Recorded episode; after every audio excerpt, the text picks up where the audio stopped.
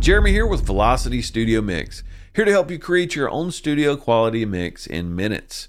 Now, in this episode, we're talking about the Beatles and their final song release, Now and Then.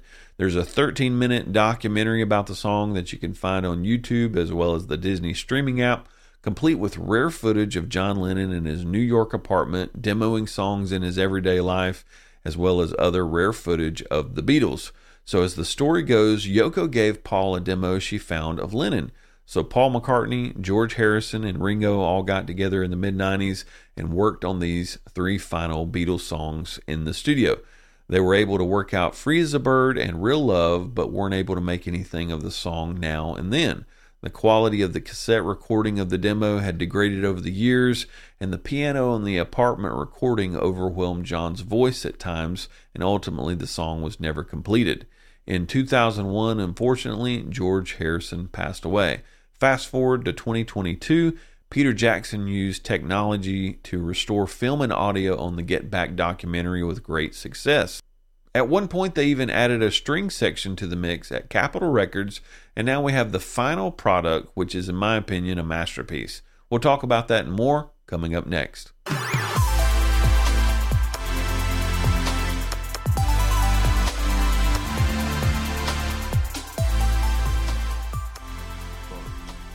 The closest we'll ever come to having him back in the room.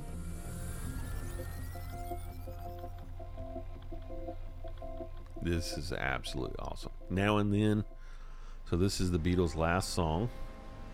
And this is New York, way back in the day. Okay. Living at the Dakota with dad and mom.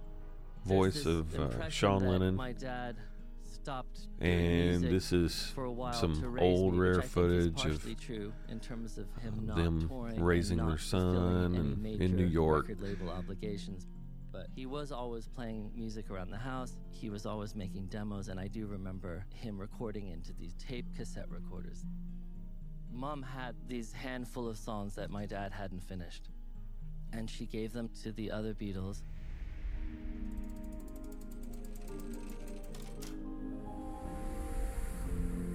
George and Ringo came down to my studio. Beautiful place. Nice day. Oh, fabulous. Day. Studio in the country. We listened to the track.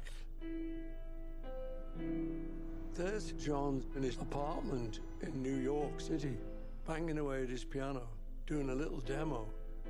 Is it something we shouldn't do? Every this time I thought totally like awesome. That, I thought, wait a minute. Let's say I had a chance to ask John, hey John, would you like us to finish this last song of yours? I'm telling you, I know the answer would have been, yeah. He would have loved that.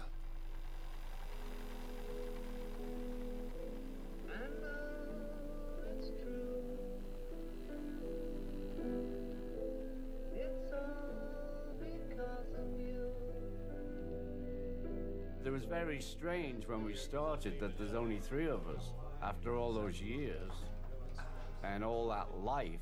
John, really excited. put the kettle on.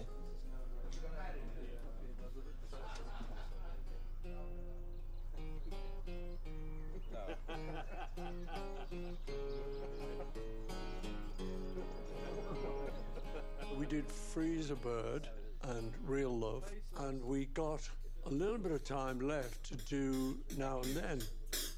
This is absolutely amazing. Get to see them in the studio working on those three songs. There's actually four songs total, but three that were actual songs that felt like they could work on. We didn't have the technology to do the separation.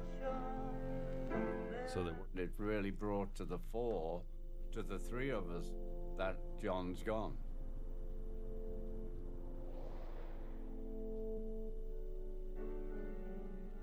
Every time we wanted a little bit more of John's voice, this piano came through and clouded the picture. So they were having a problem with the now and then song. A bit and time, and it was like, well, I don't know, maybe we'll leave this one for us to wait until the right moment to tackle now and then again.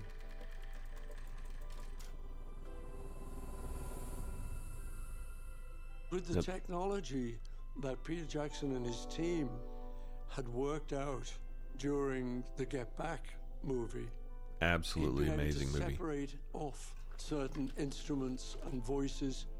During the course of Get Back, we were paying a lot of attention to the technical restoration. Absolutely amazing. Get Back a was technology which amazing. allows us to take any soundtrack and split all the different components into separate tracks based on machine learning. Peter Jackson has the Mal machine, which can just lift anything. How are you this morning?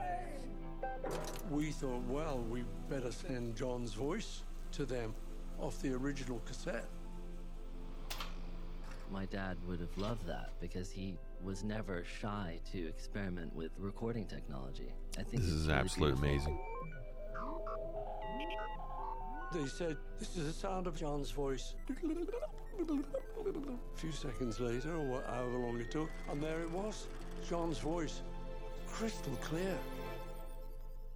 I know it's true. It's all because of you. And if I make it through, all because of you. Since uh, Peter took John off and gave him uh, his own track, it's like John's there, you know, it's far out. So in the mix, we could lift John's voice without lifting the piano, which had always been one of the problems. Now we could mix it and make a proper record of it. I pulled it out, had a listen to it, and thought, oh, I could actually do the bass a bit better. So why don't I start there?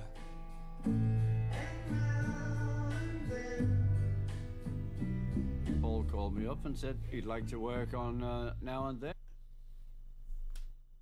What do you think? I think it's great. So he put the bass on, he sent the files to me, I put the drums on.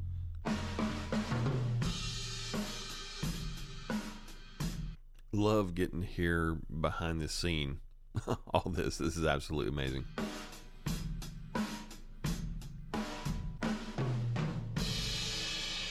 It really brought it on, you know, and so now we had a track that was really starting to cook.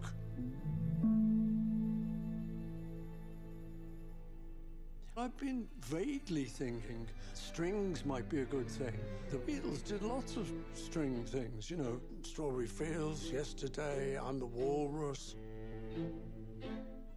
We wanted to go to Capitol Studios because that had been EMI and it was sort of Beatley. Giles worked up an arrangement like Giles's dad would have done in the old days.